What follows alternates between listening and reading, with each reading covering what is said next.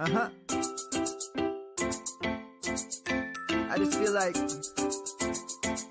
I've been around the block, ripping up fantasy stock, working around the clock. Look at the view from the top. Mm. Researching rookies a lot? No, I just be listening to pods, yeah. One in particular, I'm just a messenger, let me just pass on the rock. Uh, Browning, brunning, pruning, pronouncing ain't what he's doing. What he's doing is not losing, but infusing you with new things. And there's Dennis the Bennett. The man is a menace, yeah. Building a dynasty, some of the finest things. Promise you, you won't regret it. Sly as a fox, cultured in pop. Give him his props. Here is a thought, here is a box, and you cannot compare him at all. So don't even try. Careful with the news, but when you use a take, I take up Tony Fire. I mean Dyer, because anyone else is a huge mistake. Whoa, fantasy round table, fantasy, fantasy round table, yeah. fantasy round table. Come take a look at the crown, baby. Hey, fantasy round table, fantasy, fantasy round table, Woo. fantasy round table. Come take a look at the crown, baby. Go.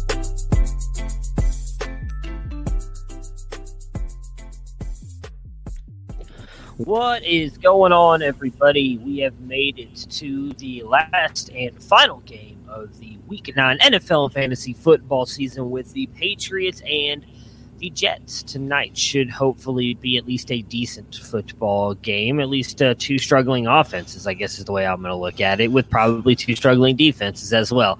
Uh, but we did get to see a couple of good fantasy well, fantasy and regular football games this weekend. A lot of just really weird shit, in my opinion.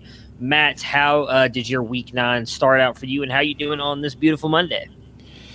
Look, tonight is the night. You know, if your wife's been saying, you know, why are you watching football every night? Why won't you watch Dancing with the Stars with me? You can safely watch Dancing with the Stars tonight. Maybe check your phone every 15 minutes or so. Uh, this, you calling this decent? Um, just indicates to me how tired you are because I don't think I there's going to be anything decent about two completely inept offenses uh, that are going to be forced to meet for three and a half hours in hey, New York. All, all I'm hoping for is my tagline right there. I just need 12 points out of Damien Harris. That's all I need. I mean, and I feel like it's a really tall ask, but look, especially been... since he doesn't get a ton of touchdown looks, so you're looking they have been 60 yards and four receptions. Boning me all season long. I'm just asking for one win. I'll figure it out the rest of the year. Just come on, help me out one. At least give me some hope to make the playoffs, and I need it big time. Out of Damien Harris tonight. Ah, let's kick it off here with uh, the Falcons and your Broncos. 34 27 win for the Falcons. Lock 29 points. Gordon 3. Lindsay 2. Jeudy 25. Hamler 15. Tim Patrick 12. And Noah Fant 7. Uh, you know, if you would just take what the Broncos look like in the fourth quarter the past two weeks, you would think that they are a really good team. Why can they not put it together in the first three quarters? Yeah, I don't know if it's play calling or or what. Um, you know, somebody suggested uh, yesterday that once they go through the half and they're down by 21 points, Lock just comes out there with the you know no pressure because we suck and just starts throwing it. Uh, maybe that's it. Um, you know, kind of a blow yesterday. Albert O. I'm not even going to pronounce it. King Albert O. King, King Albert uh, tore his ACL, so yeah. the kind of love affair there has been diminished. But it was you know best game of the year for Jeudy. He looked good at times. Hamler really starting to come off, but they just look dead for yeah. for almost three quarters, uh, and then kind of kind of come back and still making too many mistakes. But that's something they're really going to have to get over if they're going to get better. And it doesn't get a whole lot easier. I mean, they're playing the Raiders this week. Raiders are five and three in the playoff hunt. Um, you know, I thought playing a lesser Atlanta team was a golden chance to get back to 500 and see if you can make a make a run on it. Just really never materialized. The Raiders should be three and five. They got bullshit wins over the Browns and Chargers. Just just throwing that out there. Uh, yeah, I mean the Jeudy, I think I'll be interested to see come Friday after we're all able to kind of look at this and see with him going up against the Raiders how much we think he's going to continue on this pace. I wonder if it was more of just a Falcons game and why he went off. I know a lot of people are well, talking about him this week as being kind of a, a breakout candidate prior to this, he had been pretty steady about getting like 60 yards every game. It didn't really matter, you know, like two for 60 or four for 60. Or so it's kind of nice to see him get over that hump. Hamler's looking better coming back. I, I, think they've started to throw it a little bit more. Yesterday, their rush offense was complete garbage. Um, they're, they're Yeah. supposed to get Graham Glasgow back. Um, you know, maybe get that line a little bit better. It felt like in the first half, they, for an Atlanta team that doesn't have much of a defense, they were kind of crushing in and, and doing these incredible coverages. And I was a little disappointed. Um, so we'll see. They've had good matchups the last two weeks and really only played one out of three quarters. Maybe next week we could play two or three quarters out of four Yeah. quarters. Well, I will say that uh, since uh, was Raheem Morris has taken over as Atlanta Falcons uh, head coach, they're three out of four. I mean, they they've looked better. Yeah. Well, and they're talking about him getting the possibly getting the permanent gig. We'll see. If they keep playing this way, he might just end up getting it with Atlanta. Ryan, 22 points. Gurley, 13. Julio, 16. The original Oz, 20. And Hayden Hurst, 13. I mean, the original Oz, whenever one of the other is out, has really looked much better, in my opinion, and engaged, whether it's been Julio or Ridley. What are your thoughts on him or Gage?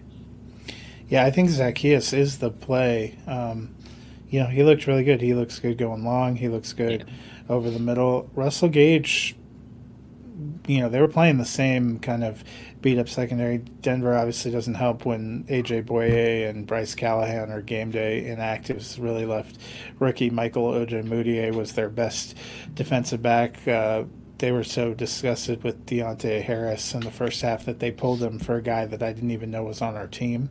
Kind of tells you the secondary issues that we were having. Um, you know, Julio Jones made a turn at the goal line, and you just lost the defensive back from the screen. And I was like, well, that's not a good sign. Um, Gage was the only one that couldn't seem to get involved. We saw Hurst have a decent day. Julio Jones was having a decent day. Uh, Zaccheaus looked great going down. I think the shine's off the apple with Gage for me. Yeah, I'm with you. I like uh, I like what I've seen out of the original Oz. I think even uh, Powell had a had a good game yesterday too for the uh, he had a touchdown at least.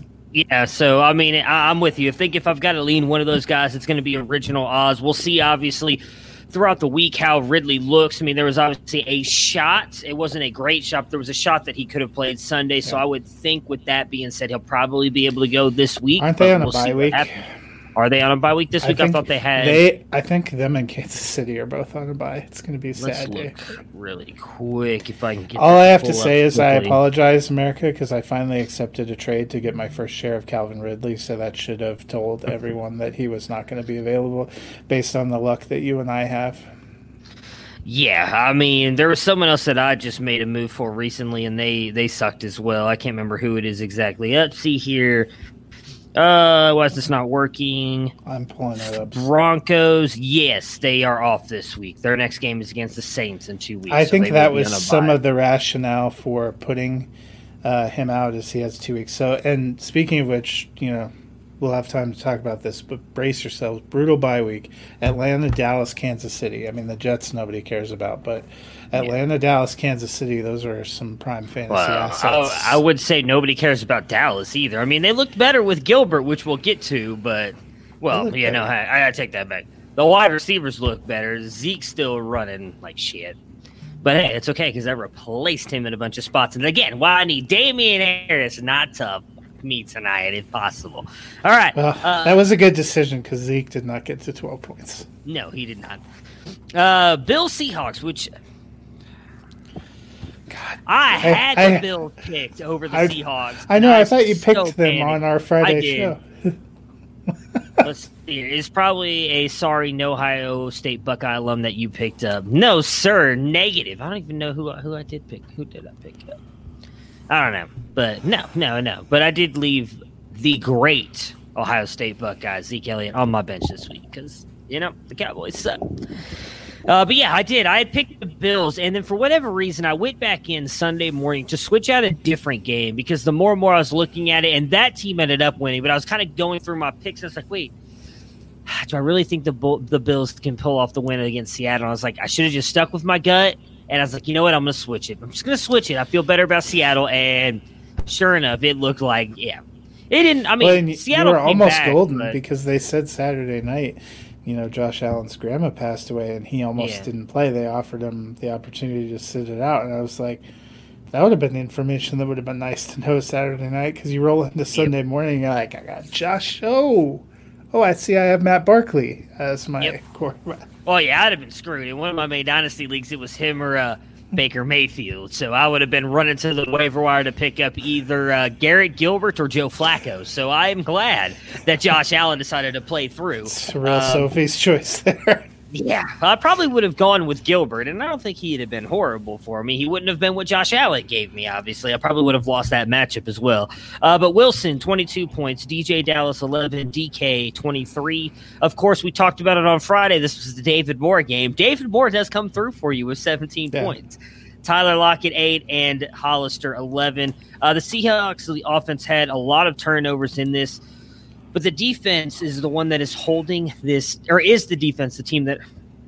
Yes, the defense is holding them back. There we go. That's what I was going for. Go for I it. I mean, we we talked about going into this. I'm sure Allen was pumped up, and it was a good matchup. And we've seen them have a decent offense at the beginning of the season, but they were going through a real valley. You're talking about a team that did not score a touchdown against the freaking Jets, and they look like they look like the Chiefs after you give them a round of crystal meth on Sunday, scoring their 45, 44 points, just going all over the field. Seattle has been a defensive team, a lot of Pete Carroll's run, and it's great that they're letting Russ cook, and I like seeing the offense and stuff, but we're at the point where it's a lot of pressure because in that game in particular, it was like – if you don't score a touchdown, you're just going to fall further behind. I think that's where some of those interceptions came. I'm sure they were pressing a little bit because at one point we were in our chat, you were going back and forth like, are the Seahawks alive? Because they were down 24 to seven.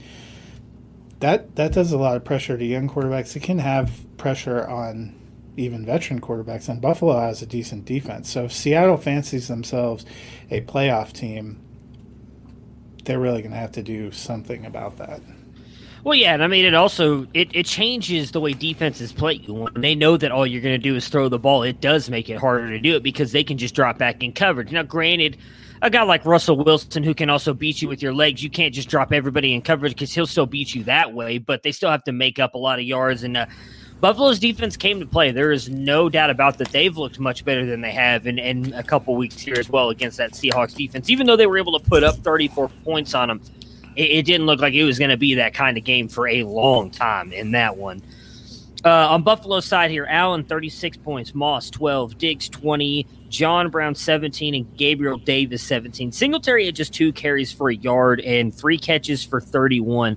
Is he quickly becoming unplayable for you? Yeah.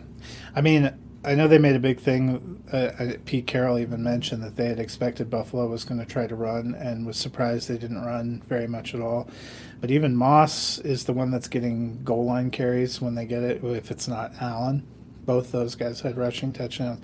Yeah. Singletary, they're just not involving him. Uh, you know, for a while he had negative one rushing yards uh, going into the fourth quarter. It's he started to sort of fade down even before Moss came back. We took we had mentioned Yeldon starting to get in there, yeah. Yeldon catching big passing touchdowns. There's just not enough work in the way they're playing offense to support two running backs, especially when one is not getting any of the real red zone work. Yeah, um, I'm obviously worried about him. I think we've kind of talked about him fading a little bit here the past couple weeks, as you mentioned. I'm a little, I'm, I'm not jumping He's he's on my bench, but he's not someone I'm completely panicking on because I do agree with what you just said. Pete Carroll even mentioned they thought they did not think they would abandon the run the way that they did. We all know the way to beat Seattle is through the air. We've seen it pretty much every week this season. Everybody's having really good passing performances against him. Uh, so I do want to see what he does next week. I'm probably not going to start him next week. I'm still starting Moss. I think we all had Moss ranked over Singletary come Friday. I had Moss in a couple DFS mm-hmm. lineups because I thought he was going to be better.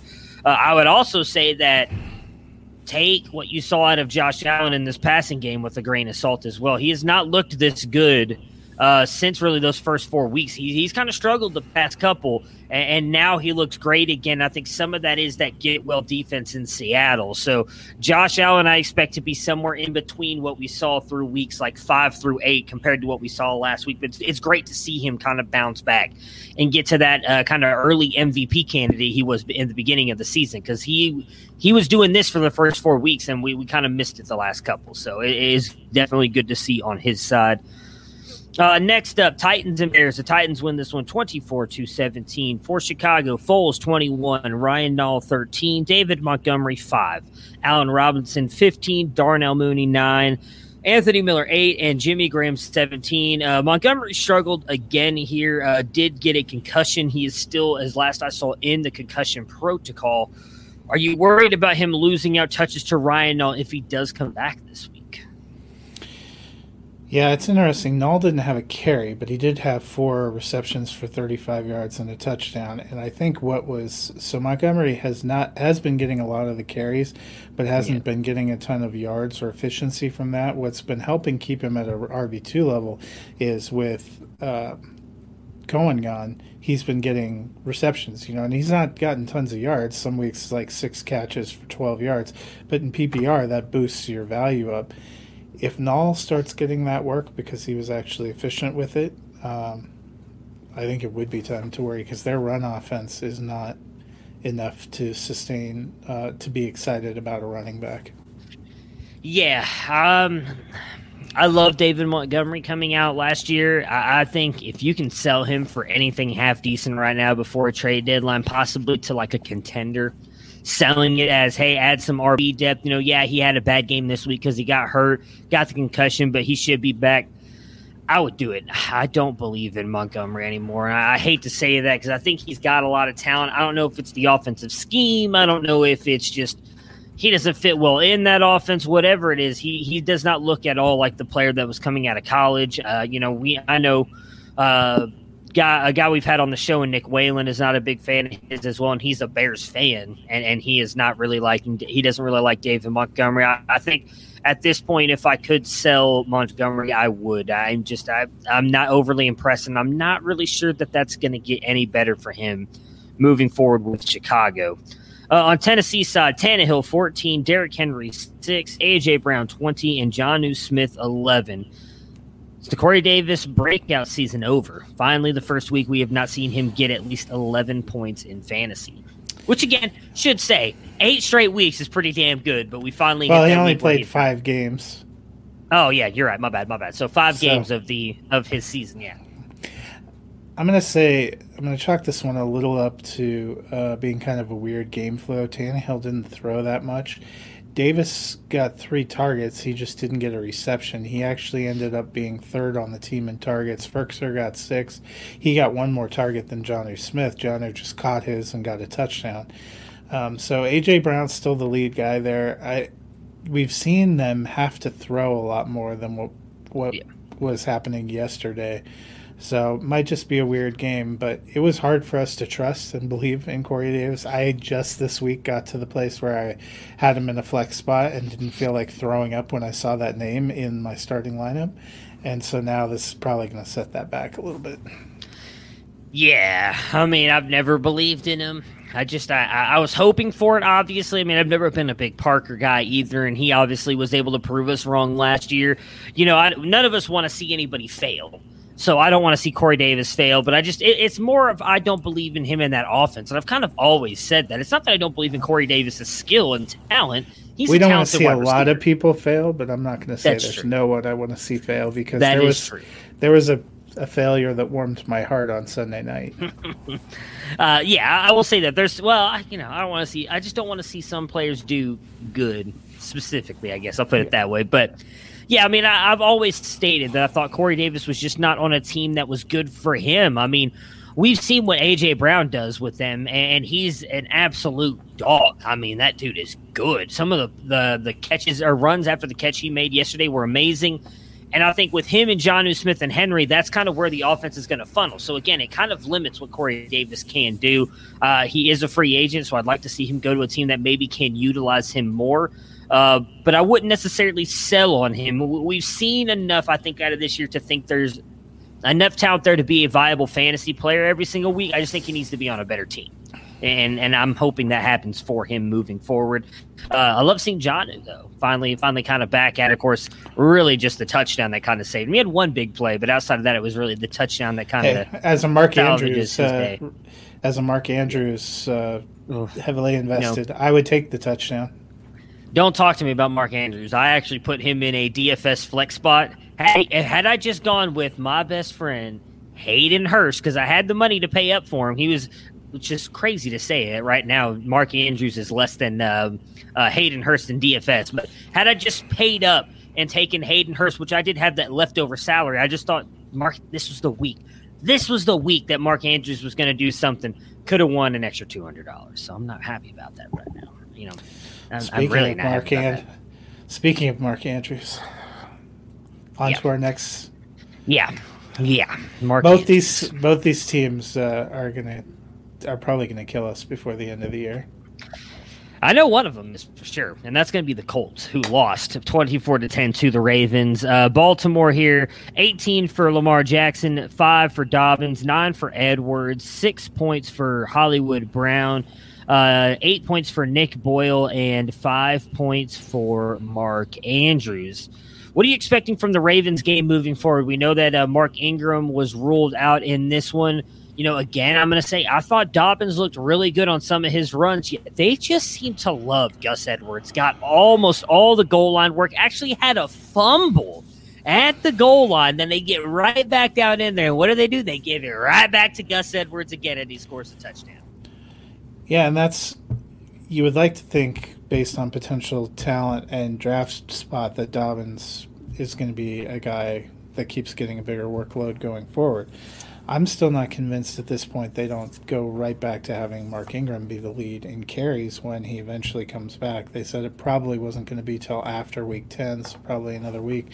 But you look at it 12 carries for Dobbins, 11 for Edwards. Both of them had two targets. Edwards, like you said, getting the red zone gets the touchdown that really puts it on if you're playing Dobbins, you're doing it because you think that he's going to be incredibly efficient with his touches, which he has been a couple of weeks, but more, most of the weeks, you know, you're not playing a soft defense. You, you can't count on a guy busting a 50 yard run every week to to boost it up, or you know, hoping that he somehow falls into the end zone, and that seems to be where we're at. That's really frustrating. I would say the same thing is incredibly frustrating about tight ends. Andrews had five targets. Nick Boyle had four targets. Boyle's listed him on the depth chart. I'm almost at the place now where if I have other options, I'm I'm putting Andrews on the pine for a while. The Ravens have been a good team for NFL purposes. They've been a horrific experience for fantasy purposes. We wondered on Friday with Hollywood Brown complaining that he needed to be more involved. What was going to happen there? Five targets. There's not enough volume passing wise, and there's not enough volume for any single rusher. Can, can we stop calling him Hollywood Brown? By the way, he he's more like made Encino made, Brown? made for TV. Yeah, he's like made for TV Hollywood Brown right now. He is not Hollywood Brown. Um, yeah, I don't. How about we call him Salt Lake City Brown? I, I, I don't know what to say. I, I felt like I kind of called this earlier in the offseason. I, I was I was ridiculed heavily for not having Lamar Jackson as a good. Well, you know, I had him top five, and I think he's right now quarterback thirteen. Uh, he made some good throws. That that was one of the games that was kind of popping up. I watched a lot of Red Zone yesterday since I didn't since the Browns weren't on, so I just kind of had Red Zone going.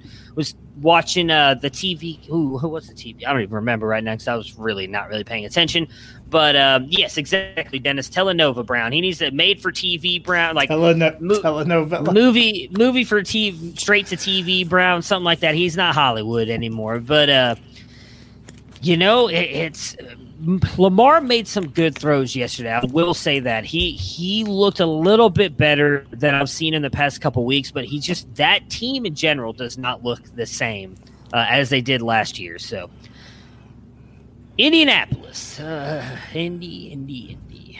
Jordan Wilkins five points, Jonathan Taylor nine, Michael Pittman. So it's good to see him getting involved in the offense. Nine points and Demont. Gosh dang it! Every time, Mo Alie-Cox. I always Sorry, go to I'll write the whole Cox. thing. No, no, it's not your fault. As soon as I see, I immediately go college for some reason because I do like Demonte Cox. He's a good wide It's because receiver. the Colts look like a college Alley offense. Cox. Probably, yeah. They're not even that good. Uh, Taylor looked good early in that game, has the fumble, pretty much gets benched, and it goes to Jordan Wilkins. I did see the notes today that Frank Reich came out and said he still has a level of confidence in in in Jonathan Taylor and felt like he should have gotten him more carries, but he didn't. What are your overall thoughts on this Colts offense for fantasy? I mean, they're almost an entire void.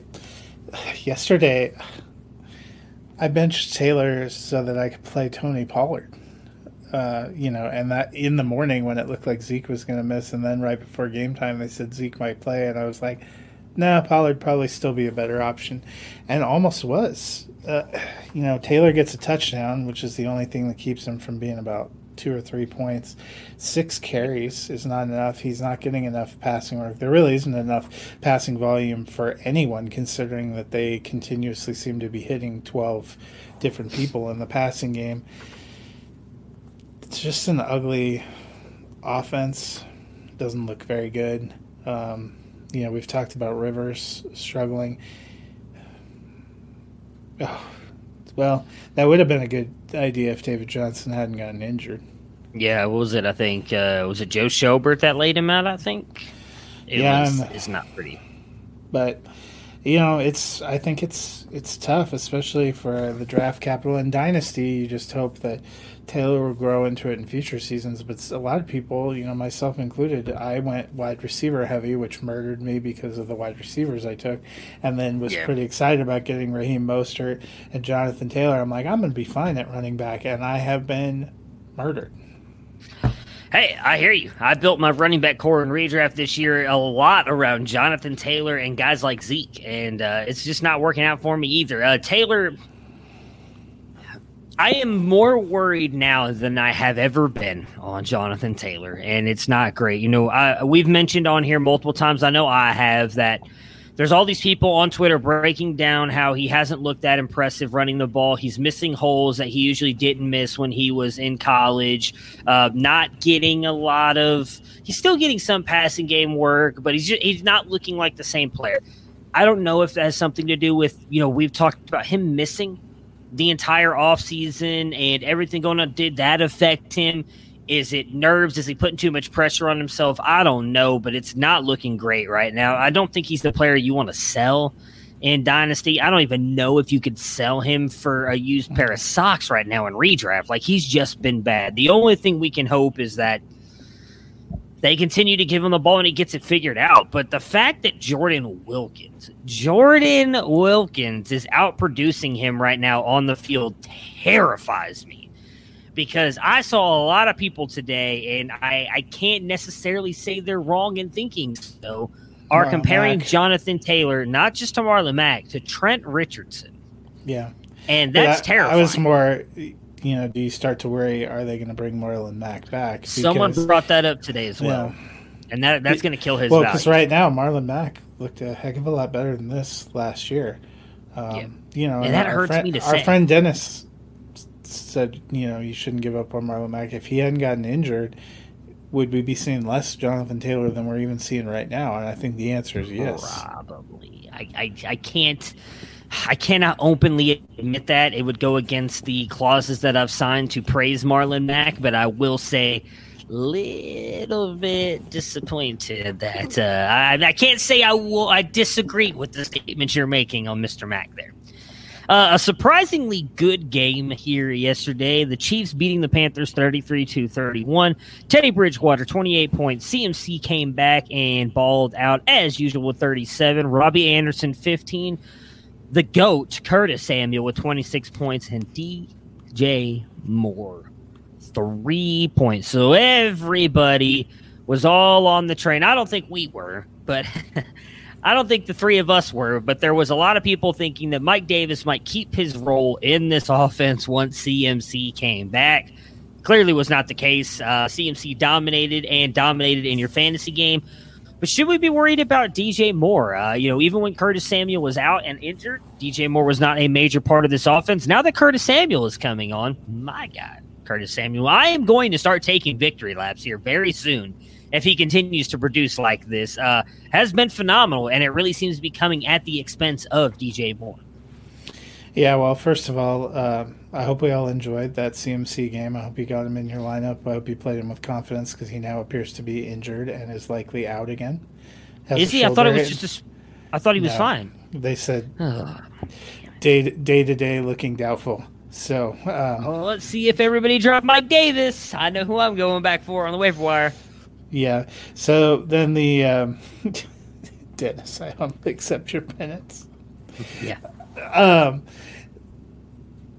Teddy Bridgewater threw it 49 times. Uh, DJ Moore got three targets. You should be terrified if you own DJ Yeah. Moore. That's, you know, we've said before it wasn't going to be a high volume passing offense. That was not the case yesterday. The only one for whom it was not a high volume passing offense was DJ Moore. Mike Davis got more targets and receptions than that coming in to spell McCaffrey. Yeah, I'm. I am. I'm with you. I'm worried about him. I love DJ Moore, and I really thought that he was going to be kind of like that. I think what I probably compared him. I think just to the Justin Jefferson role in this offense with Joe Brady and Justin Jefferson. Ja'Marr Chase had the better year, but Justin Jefferson still put up a ton of points. It just for whatever reason, it's not working. I mean, Curtis Samuel, while he's getting some work in the receiving game, I think a lot of his value is just coming because they're moving him all over the field, which we saw at Ohio State. It's what I talked about them doing with him, and they're finally doing it. And I think because of that, and Robbie Anderson, who has become their one, has Yeah. it has. Well, I mean, just relegated DJ Anderson, thir- 13 targets, nine targets for Curtis Samuel, 10 to McCaffrey, six to Mike Davis. So they had 16, you know, p- pounding the backs. But 13 and nine, I mean, they have a clear 1 2 in the Yeah. receiving. And I, you know, you might be prone to think, well, was it the coverage? But Kansas City hasn't demonstrated the kind of secondary where they have a shutdown corner. So I'm not willing to attribute it to that. Yeah, it's oh man, it's gonna. It's not someone dynasty wise I'm selling, but I, I'm worried about him this year because I don't. I don't know if Carolina is going to stay in the Teddy Bridgewater business. Although I, I don't think he's shown you any reason to move on from him either. He's, No, he's actually been think really he's good. been better than better than I expected. I, I'm willing to eat it on that. I thought he was going to be a terrible. I, they've been fun to watch. He's looked pretty decent. I think if they got a better, a little bit of a better defense, they win some of these games, and that that could be the difference between being like five and four and three and six. Yep. Yeah, it's it is it's insane to to see him producing the way that he has, and and a couple of those guys, especially like I said, Curtis Samuel. Just you just love to see it, baby. You just love to see it. Uh, for Kansas City, Mahomes thirty points, Ceh twelve, Tyreek Hill thirty three, and Travis Kelce twenty five. Uh, another dud of a game here for Le'Veon Bell, barring injury. Is he a stay away at this point? To me, he's a glorified handcuff at this point in time. Uh, he's a glorified handcuff in case CEH got knocked out. This is two weeks in a row where they've had a good uh, rushing matchup where they haven't really run the ball. Um, and when they when they are, CEH has been the better play. Bell got four carries for eight yards and one reception for negative five yards yesterday. That is nowhere near somebody that we should have in our lineup. I I'm pretty sure that's Teddy Bridgewater, number ten in yards per pass attempt, is what I'm guessing. Yeah, per attempt. So, I mean, right there, in all honesty, I kid you not, is exactly why I'm going to go back to this real quick and then I'll talk about Kansas City. Why I was so big on Curtis Samuel this offseason. Because, and I know, I'm pretty sure we talked about it, all three of us in the offseason, was Curtis Samuel was number two in air yards last year, but he just wasn't catching the balls because Kyle Allen was not throwing it. Like Kyle Allen was not throwing it accurately to him. Curtis Samuel was getting open down the field last year. He just wasn't getting the ball. And, and I did think that Teddy Bridgewater could do that for him. So, and we're starting to see that uh, this year with those two. For Kansas City, I'm with you. I mean, I wasn't big on Bell going there anyways. I, I didn't think it was going to, like I said, I thought for anything it might drop CEH's value some, and I wasn't even that big on CEH. Um, I do think it's also fair to say that CEH is not quite having the the grand year that people thought he was going to have either. Uh, granted, the three of us were not as big on him, uh, but you know, I, I mentioned this in a chat today when we were talking about him and Jonathan Taylor, and everybody was saying, "Well, Taylor is by far the biggest disappointment. It's not even close." I mean, he's the been the biggest, but I wouldn't say it's not close. CEH People were talking about good. CEH as a top five Yeah, play, it. play he went the top position. And redraft. le- Well, and you've redraft. seen no Saquon Barkley and, and CMC's been injured most of the season. Zeke's having a down year, and still he's nowhere near that level. Yeah, I mean he's he was going in the first round of drafts this year because of the team he went on, and Jonathan Taylor. I know in mine where I was, I again openly admitted I've been very big on Jonathan Taylor, so I was drafting him before most people, and I got him in the third round in most of my drafts. Ch was a first round pick. He's been producing as a I think he's still right now at he's either at RB 13 or 12 on the year. That's because he's getting the touches. He's getting the work. So it's kind of hard to fall off that. And he's but, had a couple of huge games. Yeah, uh, for me, he has been fairly. I don't want to say he's not been more disappointing than Taylor. That's not what I'm saying. But I also don't think it's not even close. He he's been disappointing. He has not quite had the year that people wanted him to. Uh, just traded JT and CEH for Miles Sanders, Chark in a one point and one point five currently. Sixteen team, one QBR points per reception. Um, you know, I think it's a good trade. I, I mean, I like Sanders and Chark a lot. I like Chark a whole lot more if Trevor Lawrence ends up with the Jaguars. That's for damn sure. So, uh, I mean, I love JT. I'm not a big fan of CEH, so I think that's probably a good deal for you, depending on who, who you can get at that one spot, at that one. If, if it stays 1.5 or right around that, who you can get at that that pick there. But yeah, I think it's an overall good trade. Thoughts, Matt? Three enigmatic running backs in that deal. Yeah. Uh, the third 34 Vikings. The Vikings beat the Lions 34 to 20. Stafford 8 points, Swift 12. Marvin Jones 13, Danny Amendola 14, TJ Hockenson 14. Not a lot to say here. The Lions have talent, but just haven't been good. I, I clearly everybody knows where I put the blame on that one. So, what is your thoughts here, Matt?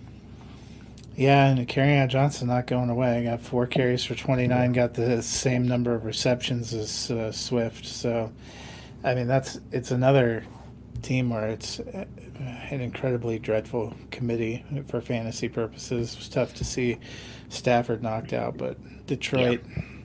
I had higher hopes. They just don't seem to be able to put it together. Yep, once uh, it's gonna be it's gonna be great. You know, the one thing I'll say is when the offseason comes, buy low on Swift if you can, because I think once they get a competent coach and offensive coordinator in here, Swift is going to be really, really good. I mean, I, I did see a lot of that game and just their fascination with throwing Adrian freaking Peterson the ball and running back screens, who gets started probably, I would say, half a second faster than my grandfather, who uses a walker to get around compared to using DeAndre Swift, who looks explosive every time he touches the ball. I mean, shit, even Kerryon Johnson, and I don't even like Kerryon Johnson. Well, Kerryon Johnson had 7.3 yards of carry yesterday, so I mean, I would I, more I understand, if they were doing a committee of Kerryon Johnson. Oh, I agree. Swift. I agree. Like the they're them getting Adrian Peterson out there makes absolutely no sense. He does not.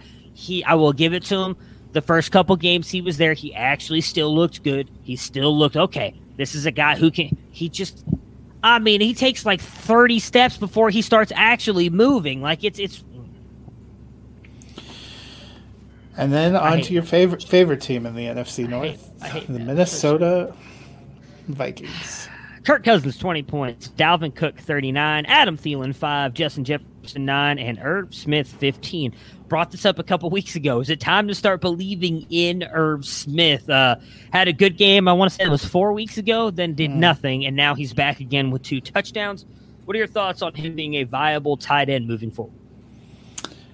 I mean, Kubiak has typically used tight ends. I mean, we're talking about uh, with the Texans, with the Broncos, uh, even with the Ravens he's a guy that likes to use the tight end, so it makes sense that they would be using a tight end. I think the one holdback that's becoming clear after a couple weeks is Dalvin Cook's incredible, and if they don't need to pass, they're not going to because they have Kirk Cousins, and that might be the liability now. I think we're going to have to look at at repositioning Thielen and Jefferson too, because when the Vikings are playing well, there isn't enough volume yeah. for them.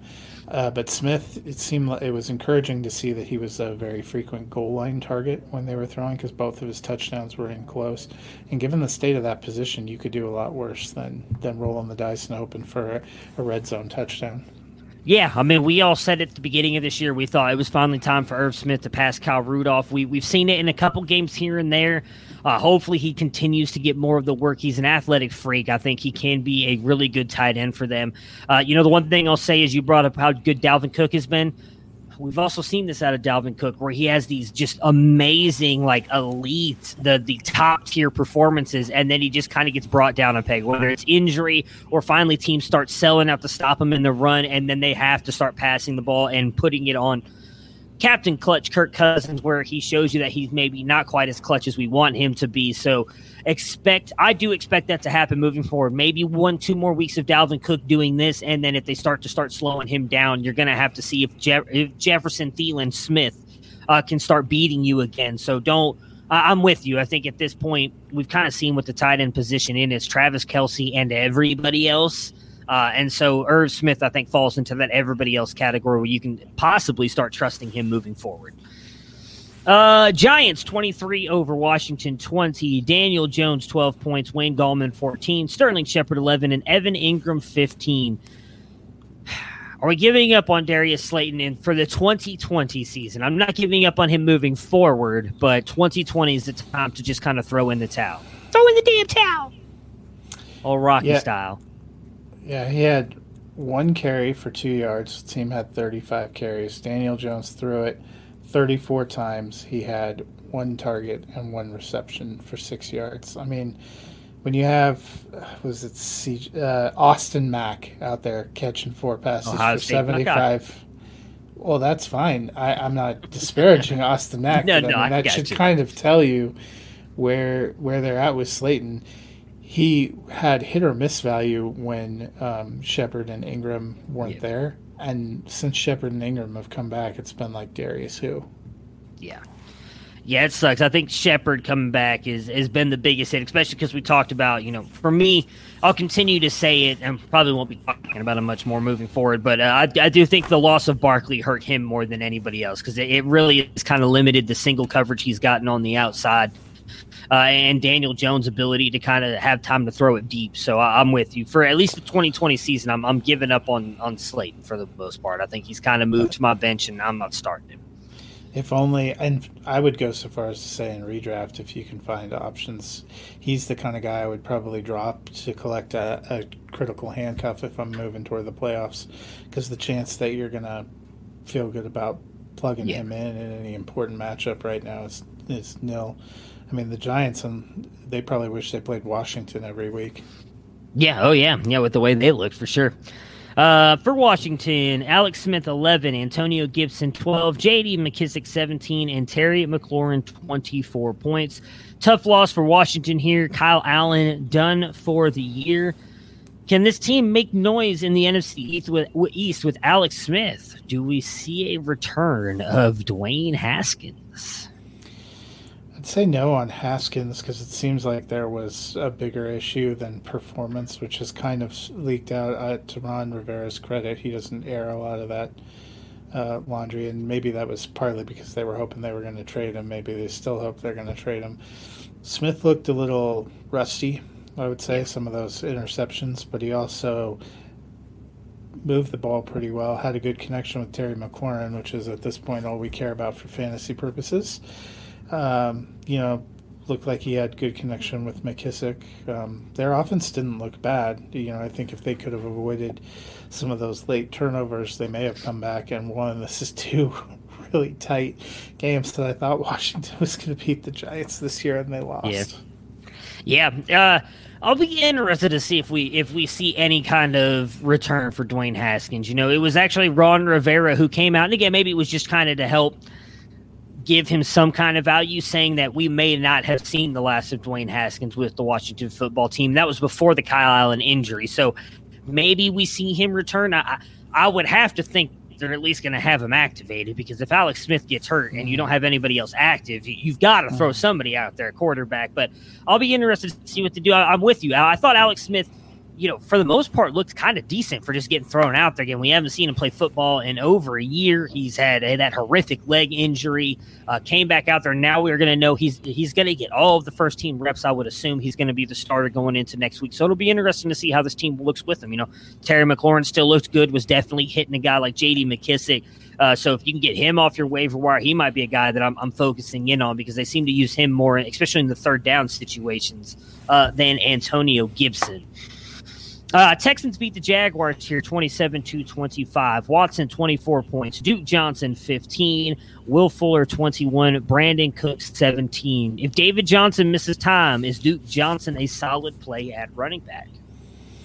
I think he's a play at running back. I mean, he you would like to see a little better yards per carry, um, but he it looked like he was certainly getting the lion's share of the work there, uh, and he put up a, a, decent day, got a touchdown. Um, this is another matchup. The the Texans have two wins this year. It was the two games they played the Jaguars, so I'm sure they wish they were playing Jacksonville a few more times uh, this season. Be curious to see what they do um, in other games. We I actually thought this game was closer than I expected, especially after we heard Watson and Watt talking about how they weren't part going to be part of a rebuild, that they just needed to get some things in gear.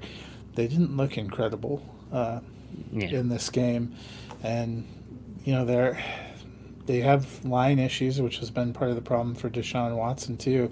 He still ends up leading this team in rushing yesterday, but you know, I think any time you have a starting running back who's going to get a lion's share of the touches, that's somebody that you're playing in 2020.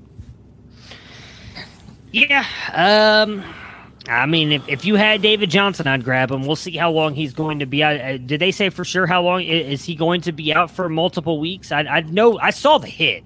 He got leveled. Uh, but yeah. I didn't see. I didn't see if it was anything actually serious. But I, I think mean, it's. I, I, think it's too early for them to totally say. I mean, even McCaffrey, they say he's day to day. They just said they it's doubtful that he's going to be able to play, which is a bummer. Let me see what Houston's injury report. Most teams don't practice on Mondays, which makes it a little bit tougher. Um, yeah, he's still just questionable with a concussion. We've seen some people bounce back from uh, concussions quickly, and we've seen others that have, uh, hey Jose, uh, that have had to hang out for a while. So we'll just have to see how it goes.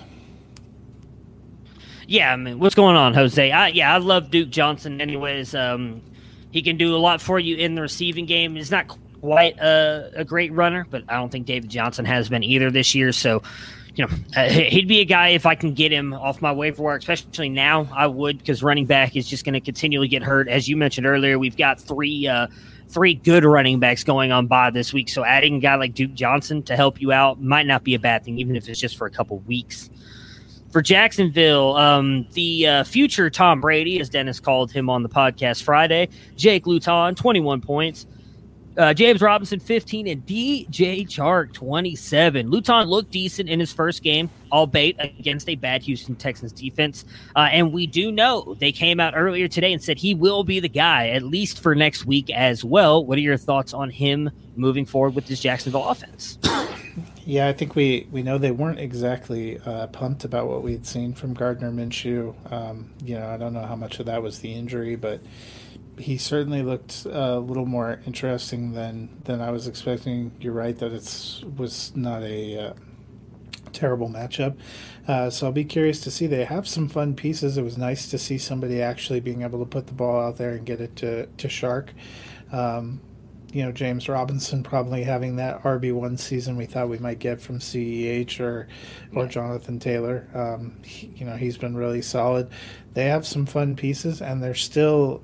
They remind me more um, of Miami from from last year, where they're not getting a lot of wins, but they're kind of fun to watch, and you can see some some young talent. Um, yeah. It'll be interesting to see I don't know how much they want a young quarterback to succeed, though, because I would think with the range they're in, they're certainly going to take a franchise uh, quarterback. Yeah. So I don't know what the the ceiling is for for Luton to succeed, um, but you know, reminds me a little bit of when we saw Gardner Minshew come in there last year. That's what I was going to say. Yeah, he's playing with a lot of heart. He's leaving it all out there, uh, and it's good for him. It's good for it this was actually kind of a fun game to watch, considering yep. both teams are one and six. Yeah, I mean, it really helped when first play from scrimmage for the Jaguars was like a 70 something yard touchdown to uh, DJ Chark, and then the Texans get the ball, and same thing to Will Fuller. Although, I don't know if you saw that play, it was actually like a second or two after the time clock expired, and the refs did not call it, which was kind of interesting. But then Brandin Cook still took it to took it to the house. Yeah, I'm with you. I thought they looked a lot like you just mentioned, the Jaguars from last year, and, and in hopes in someone who has DJ Chark in a couple places, him and Luton can continue that because he had a great game, and it almost goes to what I was talking about just a couple weeks ago, in that Chark was continually getting open, and Minshew was just not able to hit him. He was overthrowing, underthrowing. Maybe that was due to the hand injury, but Jake Luton was able to actually make those throws. So hopefully that continues to boost Chark's value moving forward. Uh, next, uh, on to the afternoon game. games, which were a nightmare for a while. I think this was probably, in my opinion, the only good one. Uh, Raiders beat the Chargers 31 to 26. Carr, 14 points. Jacobs, 13. Devontae Booker, 12. Nelson Agholor 13. And Darren Waller, 13 as well. Uh, Booker looked sharp. He's been getting a lot of run here the past couple weeks. Had a lot of run in Cleveland last week. Got a lot, a lot of run this week as well. Two questions for you: Are the Raiders a playoff team, and are you starting to worry more and more about Josh Jacobs? I think Jacob's still going to be the lead, but it might be moving to more of a shared uh, duty. And I think the the bigger thing is, um, you know, if you had hoped Richard was going to be kind of a flexible play, I think that's going to get knocked out.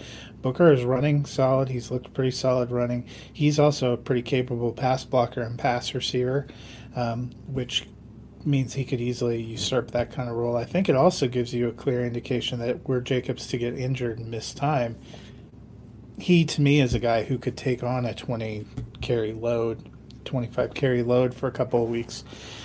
I I thought he was decent at times in Denver. He kind of just got rotated out of the mix. Um, as to whether they're a playoff team, they certainly could be with the way AFC is. You know, we're we're going to we know we're going to have at least seven.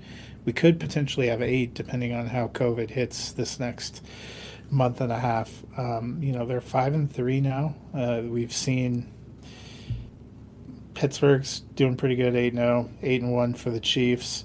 You have Tennessee and the Colts, who are both kind of vying in there, but have looked vulnerable at times. Baltimore's looked vulnerable at times.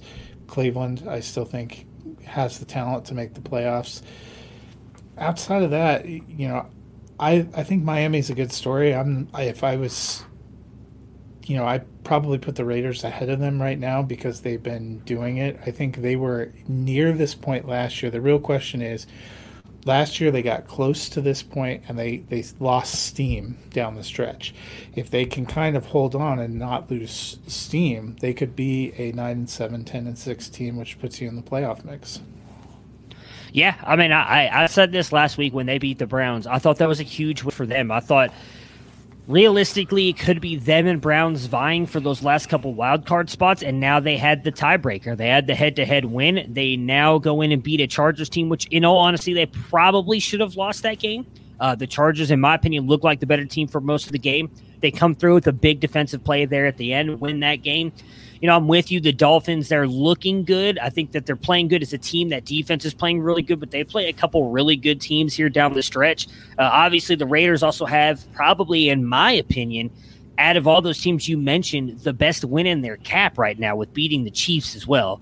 So Raiders, I, I think I, me and Dennis, I know both picked them to make the playoffs. I, I, I don't want to say they're a lock, but – if you go back and look at the schedule they had the beginning part of this season to come out of where they are right now, I think in a way they almost are a virtual lot to make it. They've beaten earlier on this year, there were people talking about them maybe only being like two and six right now because of the teams they were playing. And then they went off and they beat teams like Kansas City. They've beaten other good teams. I can't think of anybody else off the top of my head, but they've won game against teams that people did not think they'd beat. The Patriots was another one that nobody thought that they were going to be they able to go in there and beat. I'm pretty sure at home too. Yeah, they did. That's right. Yeah, at home because the Saints looked like they were not going to be. The Saints looked like they were in trouble early in the season as well. So they've beaten teams that people did not think they were going to be able to beat. So I, am with you. I, again, I don't want to say a virtual lot because then I feel like Las Vegas is going to take a huge nosedive after I say that. But I really think they have a real good shot of making the playoffs. They they're a team that has looked really good this year. On the Chargers side here, Herbert continues to dominate 23 points. Kalen Garbage, 16 points. Uh, Keenan Allen, 25 points. Mike Williams, 13. And Hunter Henry, 7. Jackson gets, which is just frustrating as all get out. Gets hurt before the game, and they don't say anything to anybody. gets pulled in the first. Yeah, he got injured. I guess he hurt himself in warmups. They threw him out there for one one. I guess the first drive, and it didn't work out, so they pull him. Kalen Garbage and Josh Kelley get the get the play, but I guess again I'm gonna call him Kalen Kalen Garbage because I do not think he's good. Gets most of the run. Are you fading Joshua Kelley? Is is Kalen Garbage gonna be the guy we're going to the waiver wires for this week? Well, this is really two weeks in a row that the Chargers have shown you with their player rotation that they would take anyone over Joshua Kelley. Last week it was Troymaine Pope, who I bet would have been the lead dog had he not gotten uh, injured and been out. They even with him out and with Jackson out, they didn't turn to Kelley. They turned to Kalen Ballage, who I didn't even realize was actually part of the team. Uh, I guess Dennis did because he he raised his hand when I asked. I'm like, I, I thought it was a misprint. I'm like, Kalen Ballage, who are you? Did, did ESPN screw up? But it kind of just. Um, Kelley's a rookie. He's he looked good at times early on, but he's really struggled. I think he's somebody that the coach kind of called him out a couple weeks ago and didn't seem to respond. And I think you're kind of seeing where that's where that's at. But Ekeler gone, Justin Jackson gone, Troymaine Pope gone, Joshua Kelley still not the lead guy. That pretty much tells you all you need to know. Uh, just a really cool stat here on my guy Herbert. List of quarterbacks to pass for 2,000 yards and 15 touchdowns in their first seven career starts. Justin Herbert, end of list. That's how good he's been so far this year. This is actually his first start to not throw for three touchdown passes. That's how good he's been. His actual total stats are 2,146 passing yards and 17 passing touchdowns. He has been phenomenal. Uh, it's very interesting because I don't. I don't remember if you were on with us or not, Matt, at this point, but I remember me and Dennis having a conversation. It would I don't want to say it was this offseason. It may have been the first offseason you joined us because you were with us last offseason as well, right? Not just this past yeah. one where we were yeah. talking about how worried we were for possibly for the quarterback position and how we've seen a lot of these guys like Aaron Rodgers, Tom Brady, Drew Brees, Philip Rivers, Big Ben, Eli Manning, who are all kind of coming to the end of their rope. Man, am I excited for a lot of these young guys, and I, am not putting Justin Herbert up there with Patrick Mahomes, but I, I can I honestly think, even though I'm the biggest fan of him in the world. I think everybody can admit he's in that tier below Patrick Mahomes, though. He's in that tier two quarterbacks now, and Herbert's going to be fun to watch moving forward. It's it's been really cool to see him kind of balling out here in his rookie season. Uh, Steelers all beat the Cowboys. The, honestly, all three of the rookies have looked really good. Yeah, Burrow, you know, not a great team, but he's looked good at times. Uh, we'll get to Tua's game in a minute, but I was very he impressed by what I saw yeah. yesterday. Yeah, he looked 180 degrees different than the guy we saw week one. That is for sure. Uh, Steelers beat the Cowboys here 24 19. Big Ben 25 points. Conner Ford, Juju 21. Chase Claypool 15. Diontae Johnson 14. And Eric Ebron 11. What do you make of Conner's usage here? Uh, a lot of backs were used, a few uh, big short yardage attempts foiled with McFarland and Snell in the game. Yeah, to me, it was I I kept looking to see if, if Conner was hurt, and they didn't say anything about it, and he was in there at the end of the game. I know he wasn't having a fantastic game, but honestly, no one was. And you had a couple of like big conversions when it, it the game was in doubt at this point. And yeah. the first of all, this the last three minutes poss- of the game. Possibly the most surprising game of the afternoon because I thought the Steelers were just going to walk all over Dallas.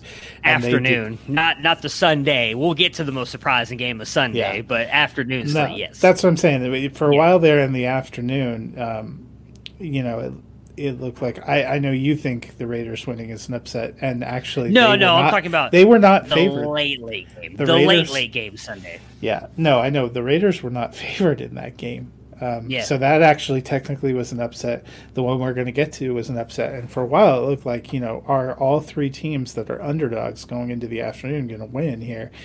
And you, you saw them drive with McFarland and go nowhere, drive with Snell and go nowhere. James Conner's your guy. He's looked incredible for most of the season. Yeah. He's been very solid. And for him not to be out there, I have not seen any rhyme or reason for it. I thought it was really weird the usage and rotations seemed weird to me. I don't know what what was going on, but it was like they were not taking this game seriously until it was like, oh damn, are we actually going to lose to the AAF? We better get on this.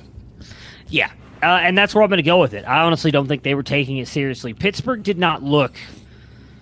I, I, I don't want to say they had they had a down game. It almost looked like they just weren't there for that game. It, obviously, me living in Texas, I had the red zone on. This was the national televised game for me down there. I don't know if it's for it was for everybody, but for us, that's obviously the Us game that was on.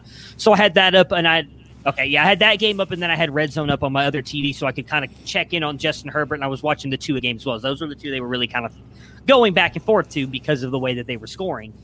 And uh, it just looked like the Steelers, the Steelers were not up for this game. It really wasn't until they really started look like, oh, like we're going to lose this game if we don't do something, that they started to pick it up. Like Dallas, I honestly think w- with the way that Garrett Gilbert played, really kind of revitalized that team. Like this team, we're starting like, oh shit, we, we actually have somebody who can do something back here. Well, And so even the Dallas started playing defensive better. rotation, you know, even Yeah, the but- yeah. defensive rotation, that touchdown to CeeDee Lamb, they had TJ Watt covering him. TJ Watt's not even a great cover linebacker, and you're Yeah. going to put him on freaking CeeDee Lamb. I mean, there was some weird stuff going on in that game, and for a while, I was just like, okay, I'm actually going to root against Pittsburgh here because you guys look like you don't care, and Yeah. Dallas looks like they cared. I know you're still not happy with Zeke, but I thought he he ran with a little bit more passion and gusto He yesterday. He's better than he has. I'm wondering sure. if he has actually been banged up for a few weeks, and that's why he looks more lethargic out there. I mean, maybe he's been hitting up Dunkin' Donuts too much in the morning before he before the games. I don't know, but yeah, I mean, he looked better. Uh, I will say, Juju is coming on. He's been looking uh-huh. really good the past three weeks, continuing to be the top target there. I am not worried about Conner. I, I think this goes more to what you were just saying and what I just said. I think this was just one of those games. Again, you never. This is not a college team, and they're not. You hear about college teams doing it all the time, looking ahead, right? Like Ohio State plays Maryland this week, although Maryland's look really good. But I saw go like a shit. I'm trying to think of who's a bad team. Well, they already played Rutgers this past week. But say they were playing Penn State this this coming week, and they had Rutgers the week before. A lot of times you get caught up in a game in college because you're looking ahead. You're like, we're we're going to beat Rutgers. We're not worried about Rutgers. Let's start focusing for Penn State. And then Rutgers comes out, punches you in the mouth, and you're like, oh shit. And it kind of takes you a little bit to get going. I don't think NFL teams do that, but I do also I do kind of think that Pittsburgh kind of came in here with that mentality of we're going to win this game. Like we don't have to try that hard because of how bad Dallas has been. And Dallas did the same thing. Dallas came out with that defense. Was that defense looked a lot better than we've seen them look all year long against the Steelers last night. We we saw Garrett Gilbert actually give you good cornerback play, and that's weird to say because Garrett Gilbert was like a practice guy on the Browns, and I can I think they signed him off the Browns this year actually. Like not he's not what you expected. We expected that to be Andy Dalton out there doing that. Garrett Gilbert comes out there and looks good. I think he gave a boost to this team as well. But they did come back and win it. I'm going to say that I think it was just a weird game overall. Conner's been too good to kind of panic or worry. It was just it's a, it's a bad situation because a lot of us thought he'd be good DFS, and you you you had to play him because it was a great matchup, and it just didn't work out for you. It was one of those games. I would say too, um, it's going to bear watching Ben on the practice reports. They said he injured both of his knees, Both knees, and yeah. those are like thirty-eight-year-old knees. And as somebody who identifies uh, with that age group more and more now, um, they said it's cautiously optimistic that he'll play Week Ten. But yeah, uh, I was about to say I I- it would be a big uh, downgrade to their offense if we go back to Mason Rudolph or, I mean, maybe Josh Dobbs. But we saw Yeah. last year with the replacements the Steelers have, that was not a fun offense to watch. And No. with so many good offenses on a bye and so many other people injured, that would be kind of a crushing blow. Yeah, absolutely. Uh, for Dallas, uh, Garrett Gilbert, 14, Zeke Elliott, uh, 8, Tony Pollard, 6, Amari Cooper, 12, CeeDee Lamb, 15. Dallas hung in until late in this one. Uh, what were your thoughts on Gilbert and, and Zeke? He seemed to be running better, but was still getting a lot of split with Pollard. Are, are you worried that that was just because of the injury, or do you think that's what we're going to see moving forward? I'm worried that he has the kind of injury that's going to linger and stuff. I know he it was a real point of pride for him not to be able to continue to say he's never missed an NFL game due to injury. I get that and props to you for that. Sometimes with those kind of soft tissue and lower body injuries, what you really need is a week off to get better, which they're going into the bye week now. So maybe he will have that chance to get better. I'll be curious to see what happens too. I thought Gilbert looked pretty good leading the team. Certainly looked better than what we had seen from Dalton in his last two games. Uh, presumably, Dalton, after a bye week, will have a better chance to come back from concussion and COVID. Um, be curious to see what they do there. Yeah, I mean, I obviously hope that they lean more on Zeke, and, and I think obviously them going into their bye week this week probably helps him. You know, this is the first we heard about him having the hamstring injury, so maybe it's obviously not bad enough because they, they let him go out there and play. He looked good for the most part. So maybe it's one of those things. All right, we'll go into the bye week, allow him time to heal. Gives Garrett Gilbert time to get involved in this offense. I'll be curious to see if I would imagine we're not going to see Andy Dalton back. I haven't heard anything outside of him being still on the COVID list. So maybe this offense starts to build a little bit more kind of momentum moving forward there with Gilbert. Uh, they'll be a fun team to to watch, see if they can start putting it together here in the second half. Uh, Dolphins beat the Cardinals 34 to 31. Tua 21 points. Jordan Howard 7. Preston Williams 16. DeVante Parker 12. And Mike Gesicki 7. Tua looks strong here in his second outing. Are the Dolphins a playoff contender? I think they are potentially a playoff contender. A uh, couple of they need to get a running back back. You know, you, you went to pick up Burrito. You're like, should we get Washington? Neither of them are available, and we got our classic 19 yards and a fall into the end zone from Jordan Howard. Uh, so kind of back to no running game. Uh, it'll bear watching to see if uh, Preston Williams comes back. Uh, I don't know if you're watching Football Night in America, but they said they think that injury actually happened on the touchdown celebration. It did. It's when the teammate jumped. Incredible. Yeah. Well, and see, that's the thing. It wasn't even his fault. It was the teammate. You can see if you watch it. It's right at the end. He's walking toward. Eh, he's in the end zone, and then a teammate jumps up on him, and you can see his foot kind of give, and it goes down. And they, yeah, they said it's a sprain. So yeah, that sucks because he looked amazing in that game. Like it finally looked like they finally were at Tua here, and he was able to unlock Preston Williams. Let's go. And then, yeah, he gets injured by no fault of his own whatsoever. Dolphins division is soft. We talked about there's kind of a soft group of, uh, you know, there's kind of the, the cream of the crop in the AFC uh, then you have some enigmatic teams, and then you have this kind of young and encumbered team. I would put the Browns in there. I would put the Raiders in there. I would put the Dolphins in there. I mean, those these are all teams that have winning records, that have some young talent, that have potential, that need to coalesce. I think their defense has gotten better uh, as they've gone through the season. They get one more matchup with the Patriots that would be, I believe, in Miami. So, you know, hopefully you can get get a win there. They they play the Jets again. They play Denver. I mean, there's going to be some chances uh, for Miami. Uh, the big question was they won that game against the Rams, but we we all saw that that really didn't have a lot to do with Tua. Yesterday did. He brought them back. He got them the win. That that to me, he looked good. He looked like he was settling in, and it looks like they're getting some of their players involved. They're a fun team. I think we all like their coach Brian Flores. So I think there's definitely a chance they're a playoff contender. Yeah, it, it's going to be. This race is going to be tight for the AFC coming down the stretch, and I really do think it's going to be interesting to see how that works. Hey, how do keeper league trades work? Uh, that's a very loaded question. Uh, kind of depends on the structure depends. of your league. Yeah, completely depends on the structure of your league. I know ones that I have um, you know, some of the ones that it's only a couple of players, uh, we do the draft, the round that they were drafted in. So, say if you had like a, since we're talking about the Dolphins, like a Tua you drafted in round 16, if you trade him to the other team, that team can keep him in the 16th round if that's what they choose to do. But it, it's completely based on your rule set. That's a, a, kind of hard question to ask. Some some keeper leagues are you keep five players off your roster, and those are your first five picks. It, it's all dependent on how your league has been set up. Uh, on Arizona's side here, Murray 37 points, Drake 11. Uh, Kirk, I'm sorry, that's Edmonds 11. Edmonds 11. Kirk 23 and Hopkins 6. Uh, Murray looked great, uh, but the Cardinals fall short. Your thoughts on Hopkins and Kirk? Uh, Hopkins shut out a little bit in this one. Was against Xavien Howard for the most part in that game. And I think he's kind of an underrated cornerback, but Kirk is definitely coming on here as of late. Yeah, Kirk is coming on. I apparently I saw an enigmatic uh, running back performance for Arizona and just assumed it was Kenyon Drake. We said Friday, don't don't buy into Edmonds. Don't buy in. He he always does this when it's his turn to shine. He just disappoints. I think it's a combination. Kirk finally uh, coming on, uh, looking more like the guy we thought he might be for the last couple of years. But also, you have to wonder if teams are really scheming against. Um,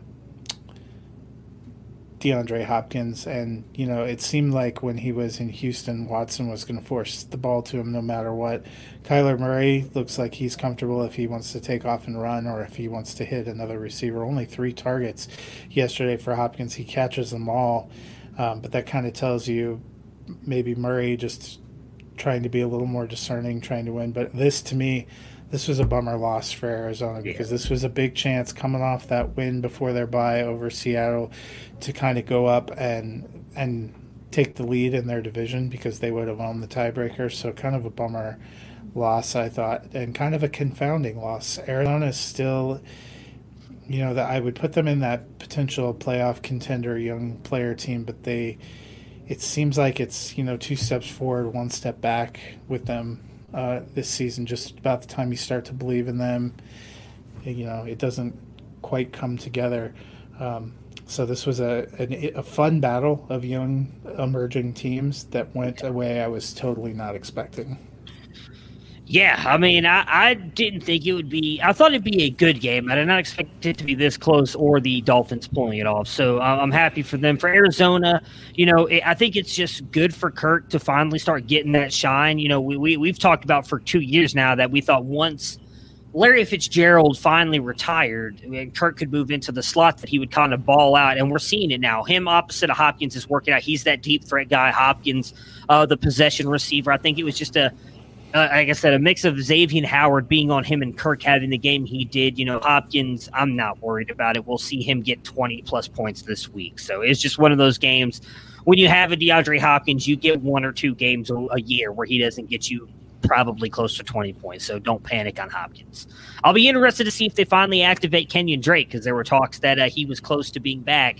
Maybe with a bad performance here by Chase Edmonds, we see Kenyon Drake back in the mix. And if Drake is back, that's the time when you can obviously play uh, Chase Edmonds. Chase Edmonds. Exactly. Does... So it's, it's, it's good for Chase Edmonds owners to hear that.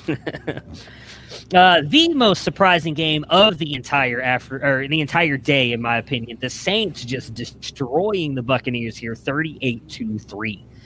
Brees 22 points, Kamara 15, Sanders 13, Thomas 10, Adam Trautman 12, and Taysom Mother effing Hill 10 points. The Saints looked dominant. Are they starting to turn it on? Yeah, I mean, I think that was an incredible performance. They they just beat them down. They looked they looked like the Saints team that we all thought we were going to see when we picked them to be in the Super Bowl. Yeah. Um, they were using all their weapons. It wasn't back, it wasn't incredible for fantasy. You had a, a decent day for Kamara, but not an Uh, not an explosive day. You had a decent day for Michael Thomas, but probably not what you were hoping for. Sanders looked good. They got Tre'Quan Smith the ball. They got. I was really excited to see Trautman getting in there. Taysom Hill was running well. They were able to use him at quarterback some to give Brees breaks since they were pounding the living snot out of the other team. They were back to using their trick plays and moving the ball around. They look like they just totally confounded Tampa Bay, a Tampa Bay team which fancies itself a Super Bowl contender. Yeah, yeah, they yeah, definitely didn't look yesterday. Yeah, it was great. Um, obviously Thomas getting involved yesterday was good to see. Overall, I thought great game by the Saints. I was not. I mean, we all picked them to win Friday, but I was not expecting that. I was expecting like a, a very good game overall, and they they played a great game offensively and defensively there. Um, Brady just two points. Ronald Jones ten, Fournette four, Mike Evans ten, Chris Godwin seven, AB six, and Gronk one. obviously Brady, the literally the worst performance he's ever had in his pro career, uh, which is weird to say this late into it. And this was by far his worst game, which I think also just speaks to how great he's been his entire career. Are you worried about him, or is it just you know it's a game you just got to throw it away? It was one of those they just you know kind of like we talked about earlier, got punched in the mouth and they just weren't able to recover from it. They got punched in the mouth. I also wonder if they almost have an embarrassment of riches. I'm going to say, you know, they won against the Giants on Monday Night Football. They did not look good. Yeah. Brady didn't look particularly good. Um, and he looked really off last night. Is it too much? You know, when he was in New England, they had Julian Edelman and Gronk, and it was like, well, I'm going to throw it to one of the two of them, or maybe I'm going to give it to my best friend James White. There wasn't a whole lot of complexity. You have, we saw it last night. They have five receivers that are that are vying for the ball. Uh, you know, you got Miller and Tyler Johnson, which don't seem to be going away. Now you've added Antonio Brown, Godwin, Mike Evans. You have Gronk out there. Sometimes they roll Cameron Brate. You have two or three running backs. We've seen other teams that have like a committee approach because and and they're trying to spread it around and it doesn't feel like they have incredible offensive continuity last year for all of Jameis Winston's faults he went out there and he knew he had Mike Evans and Chris Godwin and that's where he was pretty much forcing the ball down. We'd occasionally run just to hope that the defense remembered that we were capable of running, and that was about it. And this year, they just have so many things, you know, are they trying? and to me, you have to wonder too, they have some big personalities out there now too that they're trying to you know force feed and get involved. One of Brady's interceptions, at least, was a ball they were trying to force into Antonio Brown. Um, you know, they tried at the the goal line to force the ball into Mike Evans, even though he has not done much against Marshon Lattimore in several games. So, did you see the Marshon Lattimore tweet? Yes, I, and you know he Your played him well. He he yeah. did well on the field. This was a really critical game for the Bucs in their seeding hopes and everything um, they have now been swept by New Orleans. So it's not just that New Orleans won a half game in front; they won a game and a half in front. And what they were talking about, New Orleans has a much more favorable schedule down the stretch than Tampa Bay does. There's something that doesn't look look right. Uh, we had wondered, is it too much putting Antonio Brown into the mix here? Uh, that was the reason I thought they didn't do it preseason. Now, yeah, you know they have a lot of talent, but a lot of talent we've seen before doesn't always coalesce into wins. But their defense looked terrible too. Their defense had been incredible, and they didn't look like they could figure out or stop anything last night.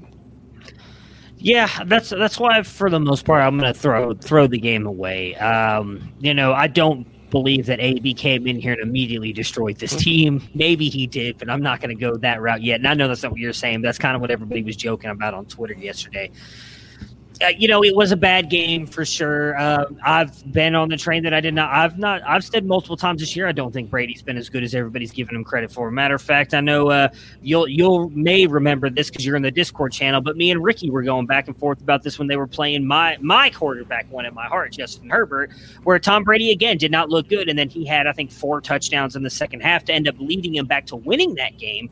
But outside of that third and fourth quarter, he had not looked good. He, he's not looked good since last year. He, he really hasn't. I don't know if that's just, it, has got to be him just getting older. And I'm not saying that he's been bad. I do agree that having all these weapons here is just hurting him. We kind of talked about that with the Browns as well. Sometimes you just have too many weapons and you've got to try and force him the ball. I will say, with the way that Godwin and Evans are, I do not think that one of them is going to really kind of be the ones who open their mouth and say anything in the media. Both those guys, regardless of when they have or haven't been getting the ball, have usually been pretty quiet about that. So even when Jameis Winston was only targeting one or the other, you know, there was a couple times last year Mike Evans was doing nothing for three, four weeks and then would have that big game. So I don't think either one of them will say something. I'm going to trust that AB is not going to say anything yet, but I think we just saw what we've talked about all year that the Saints were just a better team. None of us were those, none of the three of us, and you, me, and Dennis, when we did our projections uh, for these teams, were that big on the Buccaneers. We all had the Saints winning. We all had the Saints going to the playoffs. I think the Buccaneers are a good team, but they're not a great team. The Saints have the pieces on offense and defense to be a great team. I think they are just putting it together. I think they came out there with a little bit more extra motivation yesterday, and we saw it. And again, once the once the uh, the Bucs got punched in the mouth, they just did not seem to be able to get up. I don't know if that was a Brady thing, coaching thing. We'll see if they can bounce back next week. But I'm I'm going to say for now, I'm not panicking on any of them. Uh, really, the only one I like on the team anyway is Chris Godwin, so that's not saying much for me.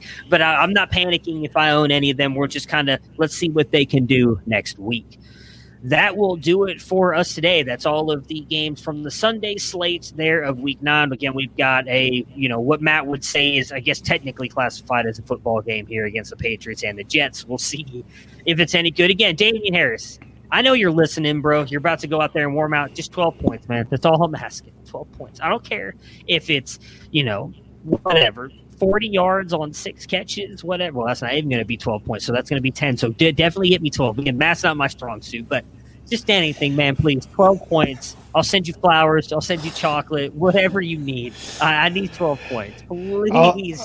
All, all he heard was uh, 40 yards on six catches, and he consider it done. Yeah, like, you got it, and throws up. Like, no, wait, come back. I need two more. Yeah, I swear. If I if he gets 10 points tonight, I'm going to lose my shit because this will be the like third loss in a row that I've suffered by less than six points, and it's gonna hurt my heart a lot. I, I don't know if I can handle this much longer. But it, enjoy the game tonight if you're watching it and you have players going in and you need to win. Hopefully, you guys can pull out your wins tonight. Me and Matt will be back tomorrow to recap the Jets and Patriots and talk probably some waiver wire, though I feel like it's gotten to the point where there's really not much available.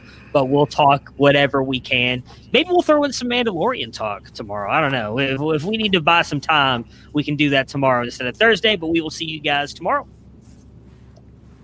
Prepare for glory! I don't know if you got your popcorn ready. Do you got your popcorn ready? I came out the womb, I was ready. And he's hit the end zone! for an unbelievable touchdown. I would be honored if you played football for this team. Throw it up above his head. They can't jump with me. Golly. Oh, they tackle him at the 40-yard line. Who can make a play? I can. Who can make a play? I can.